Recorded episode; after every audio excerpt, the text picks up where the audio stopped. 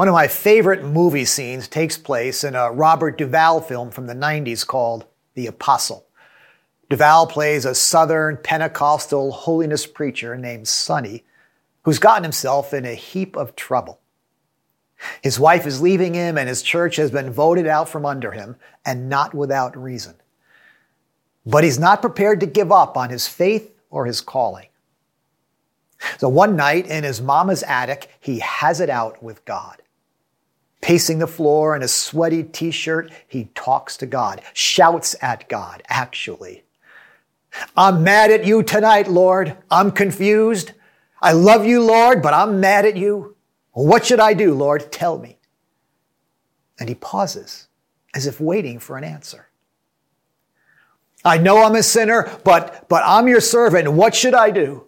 I always call you Jesus. You always call me Sonny. Now, what should I do, Jesus? And again, he pauses, ear cocked heavenward. But the only sound to be heard is a dog barking in the distance.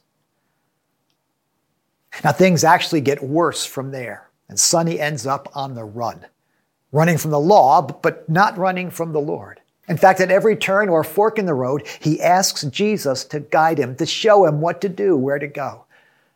He steps off a bus in nowhere, Louisiana, and asks the Lord, Should I go to the left or should I go to the right? Whithersoever thou leads me, I will follow. Now, full disclosure, the film has some rough stretches, so watch at your own discretion. But, but it vividly portrays one of the central features of the Christian faith the idea that we can have a personal relationship with God. Christianity, as we understand it, is not adherence to a creed or a code of conduct or a set of rituals. It's not a religion, we like to say, it's a relationship. But what do we mean by that exactly? Are we really on a first name basis with God like Sonny and Jesus? Are we allowed to talk to God that brazenly? To give him an earful and expect an answer? Should we be asking God if we should turn to the right or the left when we get off a bus? Does God even care? In our former church, there was a, a man named Ed who really struggled with this idea. He was an engineer by profession, very bright, a Navy man. His wife was a believer, and, and he came to church with her regularly. By his own profession, he believed in God, enjoyed studying the Bible, he liked the church, even volunteered. But one thing kept him from making a wholehearted commitment to Christ. He just couldn't buy the idea of a personal relationship with God. It drove him crazy when people used that expression, or when they reported that God had spoken to them, or that God had intervened in some trivial situation at work. Where do we get off thinking that God wants a personal relationship with us, he would say? And how is such a thing even possible? Where do we get this idea? of a personal relationship with God. Does the Bible really teach it? Or is it just wishful thinking? A figment of our privatized, Americanized imagination? And if it is a real thing, how do I know if I have it? And what's prayer got to do with it? Well, these are the questions we're going to go after as we continue our journey through the biblical book of Exodus a series we're calling Scenes from a With God Life. Now, that phrase, a with God life, is just another way of describing a personal relationship with God. So let's drop in once again on Moses and the people of Israel as they make their way out of Egypt through the wilderness and on to the promised land. Now, it's turning into a long and winding road, but we're going to focus on one scene today described in Exodus chapter 33, verses 7 through 23. Now, we'll take it in a few sections, but we'll begin with verses 7 through 11. Now, Moses used to take a tent and pitch it outside the camp some distance away, calling it the tent of meeting. Anyone inquiring of the Lord would go to the tent of meeting outside the camp. And whenever Moses went out to the tent, all the people rose and stood at the entrances to their tents, watching Moses until he entered the tent. As Moses went into the tent, the pillar of cloud would come down and stay at the entrance while the Lord spoke with Moses. The Lord would speak to Moses face to face as one speaks to a friend. Well, at this point in their journey, the people are on the other side of Mount Sinai. They've, they've received the Ten Commandments and they've just begun their wandering journey toward the promised land.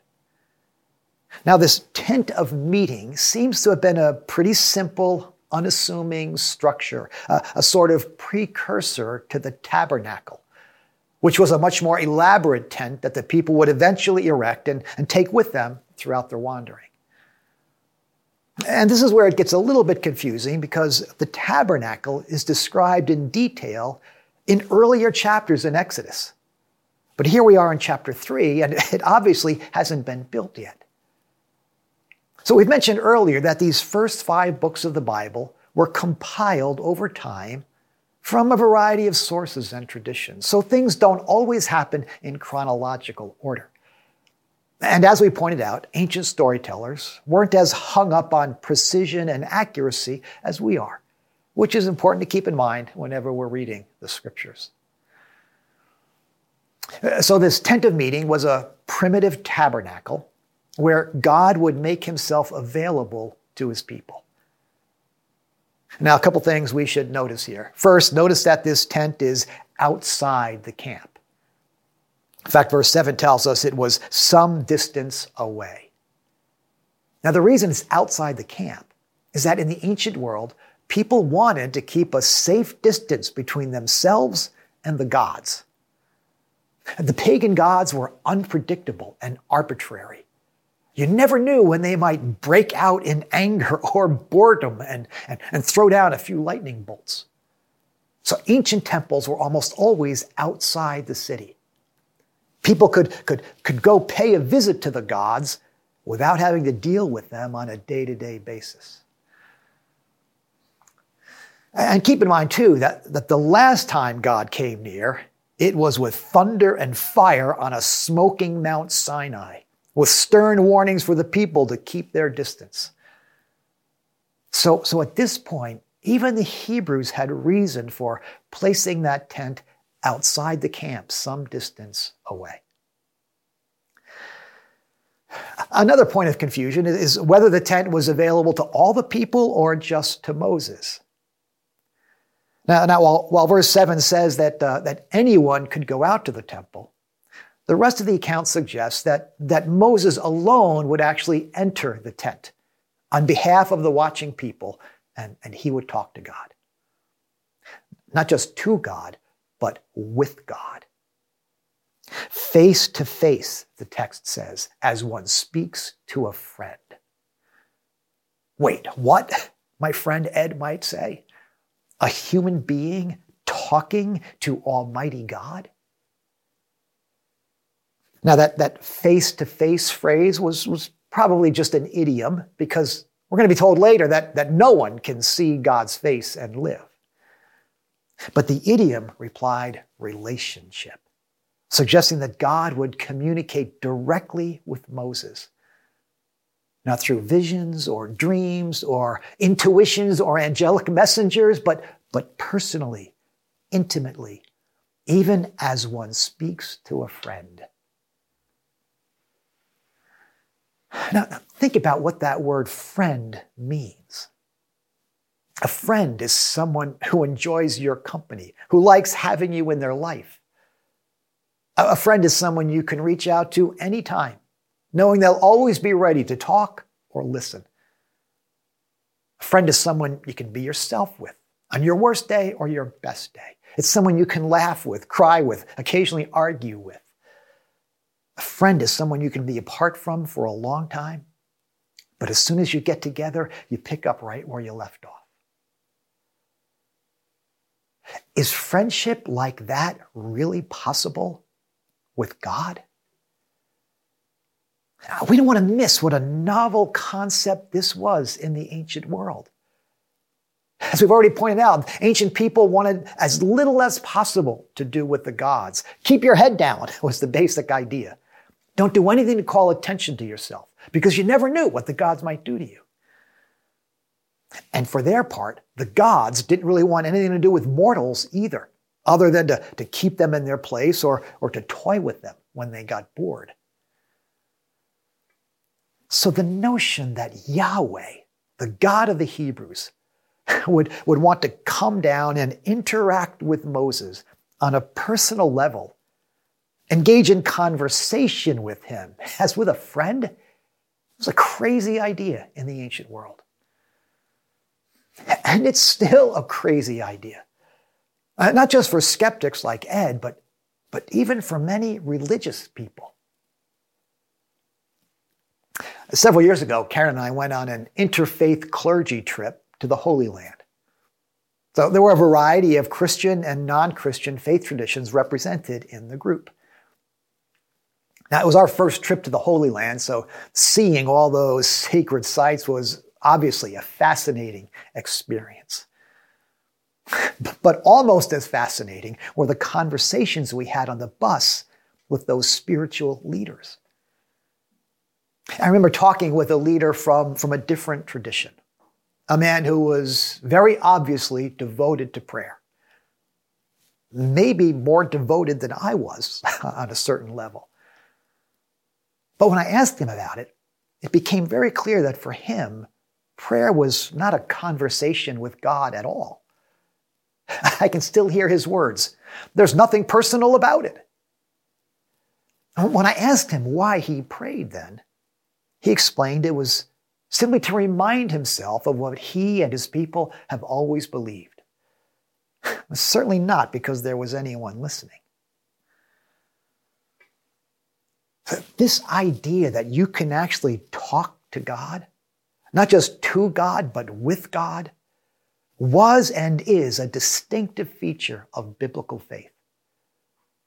If you survey the dominant religious systems of the world, Buddhism, Hinduism, Islam, tribal religions, even some expressions of Judaism and Christianity, you won't find this idea of a personal God who comes near to people and wants to be in relationship with individuals, let alone a relationship so intimate and personal that a sweaty, sinful preacher could raise his voice and say to the Almighty, I always call you Jesus, you always call me Sonny.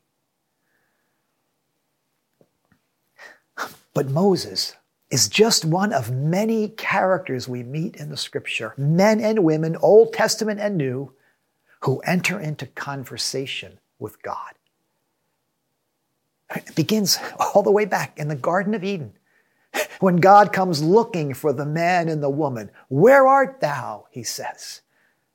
and they respond with some lame excuses and finger pointing. Generations later, a woman named Sarah overhears a word from God that she and Abraham will have a son in her old age. She finds the idea preposterous and laughs inwardly about it. But the Lord hears her, scripture says, and, and asks, Why did you laugh? I didn't laugh, Sarah retorts. Did too, says the Lord. It's almost comical, the personal, everyday nature of the conversation. David talks to God, sings to God, complains to God, confesses to God, and wonders sometimes if God is even there a young virgin is told that she's going to have a child. So she asks the obvious question How will this be? Jesus talks to his Father on a regular basis and tells his followers to do likewise. Go into your room, he says, and close the door and talk to your Father who is unseen. And the Apostle Paul prays in just about every letter he writes and he invites us to do the same. In everything, by prayer and petition, with thanksgiving, present your requests to God. So we're learning from this scene what we learn from so many scenes in the scripture that God actually desires a personal relationship with us, a relationship that thrives on and is sustained by conversation. And it wasn't long before this tent of meeting became a full blown tabernacle at the very center of the camp, making God present and accessible to all the people all the time. But even that wasn't close enough. So centuries later, God Himself came down and tabernacled among us in the person of His Son, Jesus of Nazareth. So at this point, it's worth pausing for a moment to ask if, if you have this kind of relationship with God. Do you feel free to talk to God anywhere, anytime, about anything? Do you have a tent of meeting, a place or two or three you go to on a regular basis to spend time with God as you might with a friend? As you make your way through the course of the day, do you ever pause to ask, which way should I go, Lord, this way or that? Do you ever turn your ear toward heaven and wait for God to speak?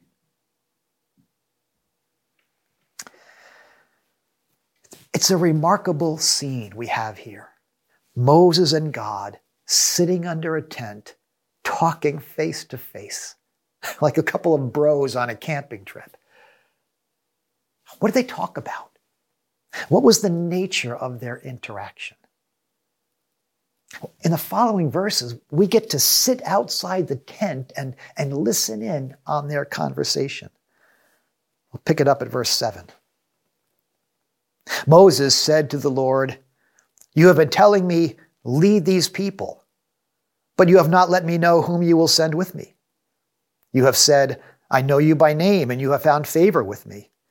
If you are pleased with me, teach me your ways so that I may know you and continue to find favor with you. Remember that this nation is your people. The first thing that strikes me about this conversation is how honest it is. I mean, this isn't now I lay me down to sleep or uh, please bless the missionaries. This prayer is Lord, I don't get it. Moses is frustrated and confused. You're asking a lot of me, Lord, but you haven't told me exactly what's going on and what I can count on from you. It's not quite like Sonny shouting at the Almighty, but it's coming straight from Moses' heart.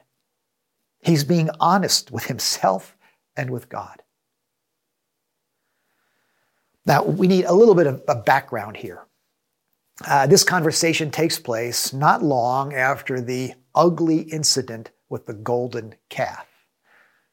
Uh, maybe you'll remember while, while Moses was up on the mountain receiving those 10 words from God, the people got it into their heads that they needed another God to sustain them in Moses' absence. So, at Aaron's direction, they melted down their gold jewelry and fashioned it into a golden calf which they proceeded to worship with eating, dancing, and other forms of revelry. Well, God was so angry with them at that point. He told Moses he was done with them. They could go on up to the promised land if they wanted, but he wasn't going with them. So, after a little cooling off period, Moses approaches God again and asks God what his intentions are. And by the way, Yahweh, don't forget the covenant you made with these people. It's pretty bold on Moses' part, pretty honest. And God doesn't rebuke Moses for his honesty or his directness. In fact, God replies quite reasonably, as if he's been moved by Moses' plea. The Lord replied, My presence will go with you and I will give you rest. So apparently, the Lord welcomes our honest prayers, respects them even. We're allowed to tell God when we're confused or disappointed or even angry. In fact, God would rather hear what's really going on with us than to hear a lot of pious cliches offered without much thought.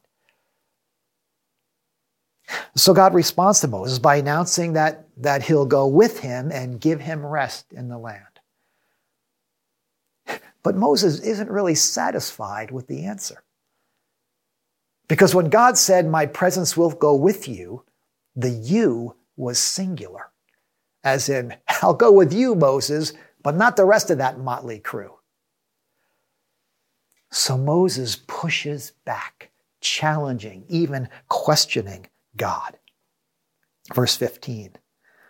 Then Moses said to him, If your presence does not go with us, do not send us up from here.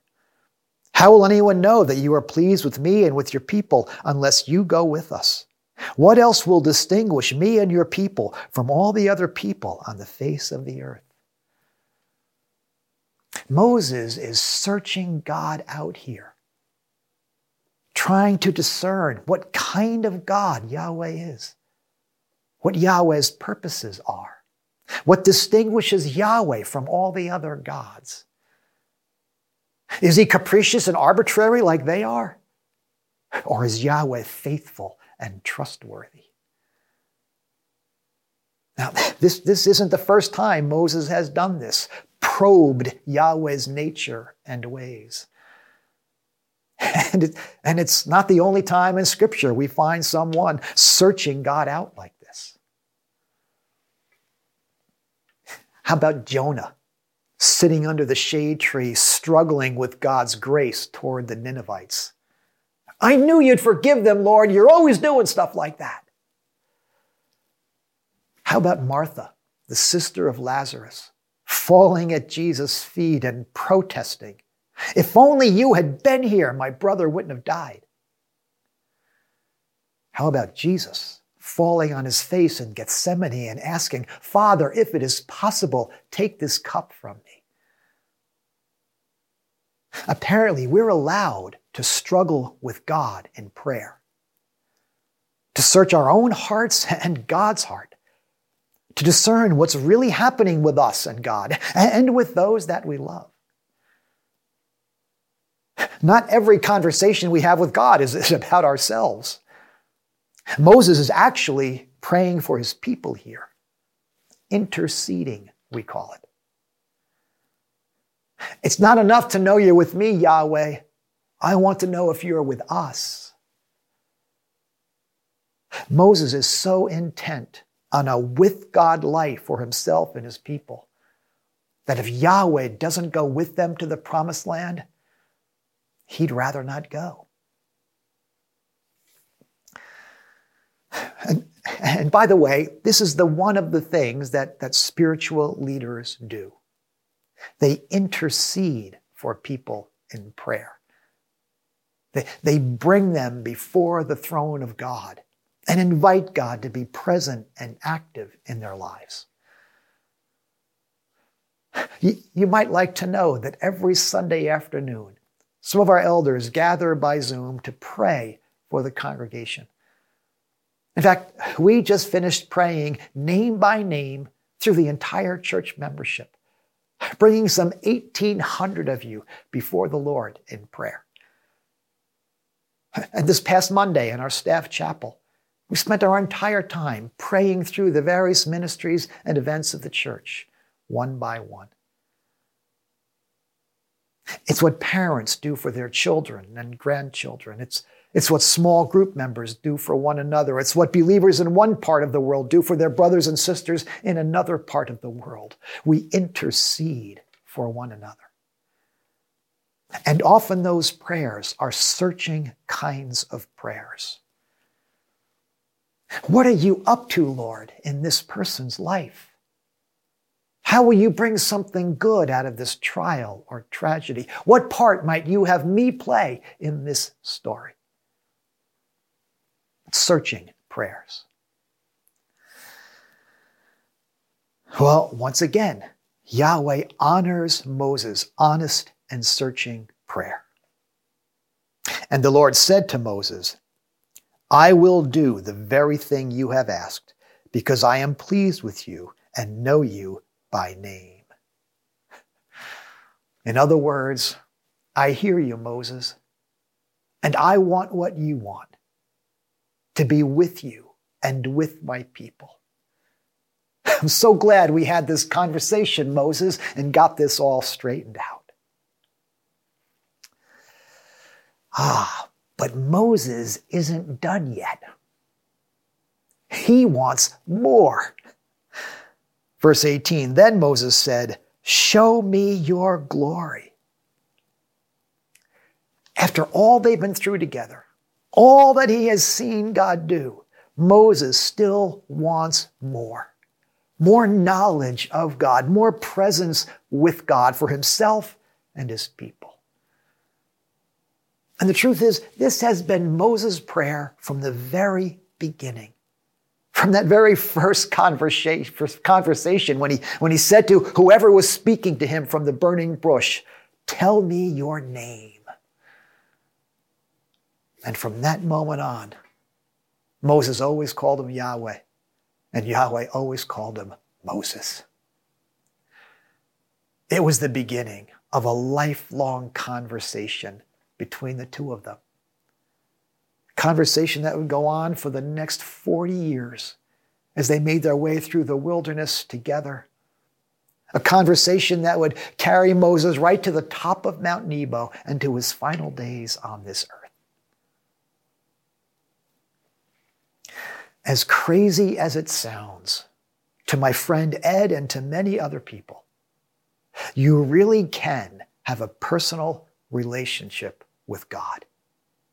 And that relationship thrives on honest, searching, lifelong conversation.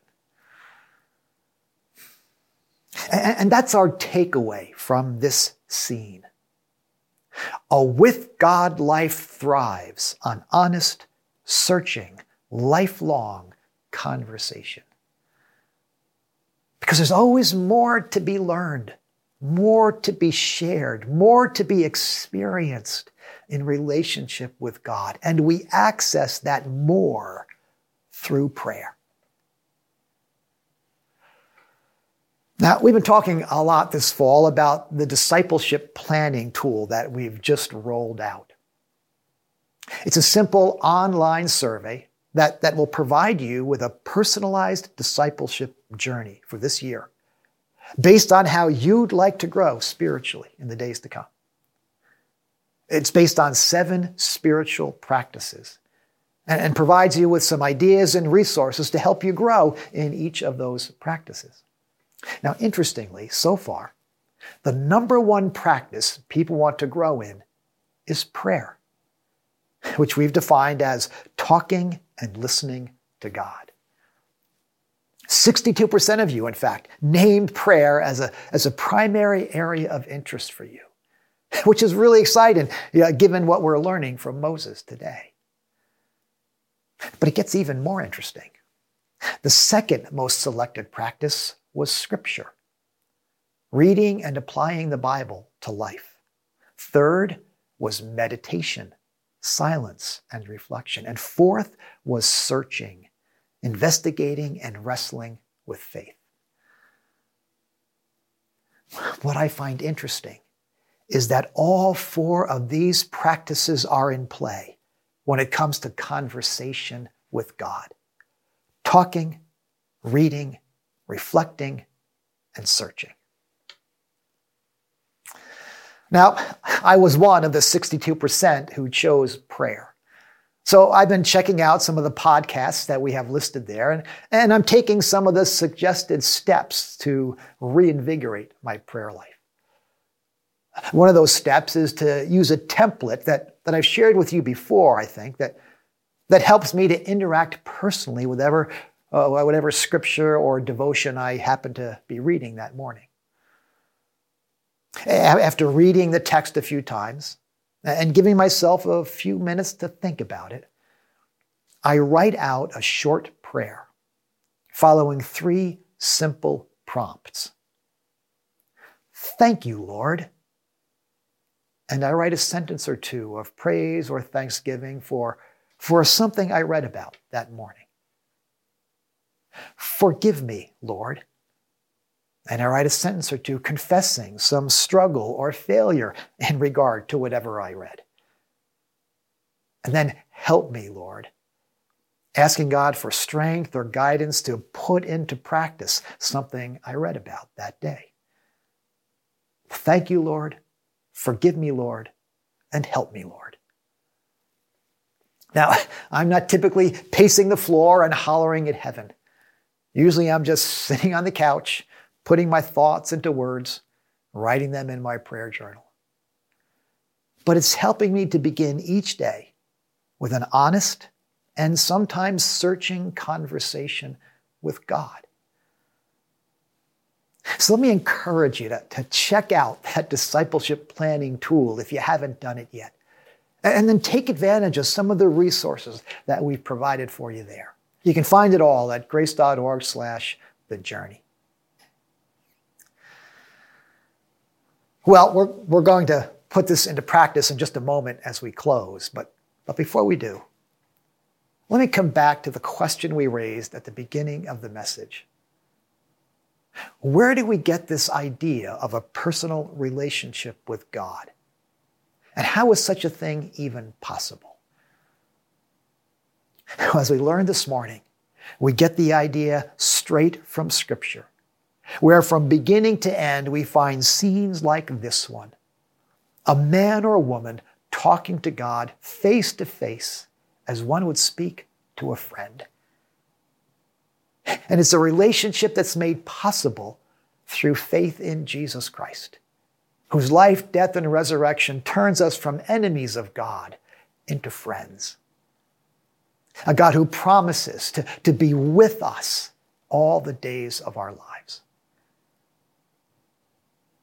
If you have not yet discovered this kind of relationship with God, we'd love to tell you more about it. Uh, you can join us for the Alpha course online or in person on Thursday evenings this fall, or, or, or reach out to me personally, brian at grace.org. But as we close, let's, let's practice that simple three part prayer I mentioned a moment ago. I'll pray into each of the three prompts, uh, but then I'll allow some silence after each one for you to talk to God from your own heart and in your own words. Let's pray. Thank you, Lord, for the freedom to talk to you honestly and personally about whatever is on our hearts today.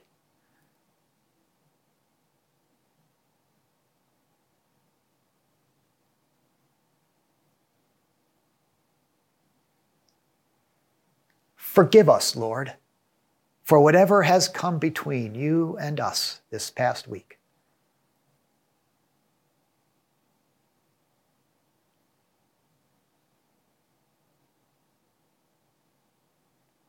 Help us, Lord, to take whatever step you might be inviting us into as we journey with you.